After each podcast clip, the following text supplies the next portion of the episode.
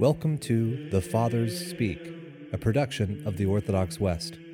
Each day, Father John Fenton reads a selection fitted to the Western liturgical calendar from one of the Fathers of the Church.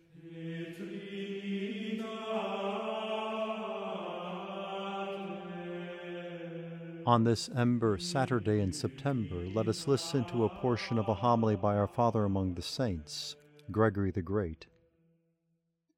In his Gospel, our Lord and Redeemer teaches sometimes by words only, sometimes by deeds. Sometimes one thing is taught by words, another by deeds. Again, the identical lesson is taught by both word and deed. In the part of the Gospel you have heard today, there were two episodes the parable of the unfruitful fig tree, and that of the deformed woman. To each of these, a mystical meaning is attached. In the first instance, the Lord speaks through a parable, and the other by a demonstration. The barren fig tree and the afflicted woman signify the same thing. So too does the forbearance shown the tree and the cure shown the woman. Of what is the fig tree a symbol, if not of human nature? What does the crippled woman represent, but our human nature similarly misshapen? The fig tree was planted upright, the woman was created sound.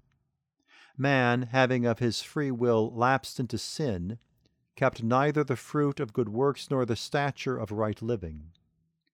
Wilfully rushing into sin because he was unwilling to bear the fruit of obedience, he loses his uprightness.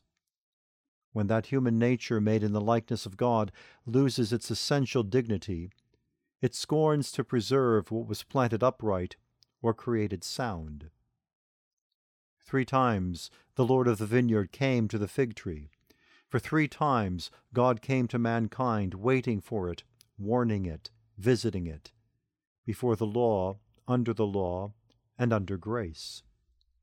He came before the law when, through innate implanted intelligence, he let it be known through his own example how each man should act towards his neighbor.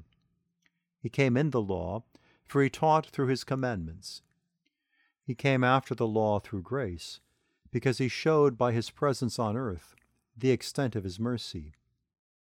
Yet he complains that in three years he has found no fruit on his fig trees.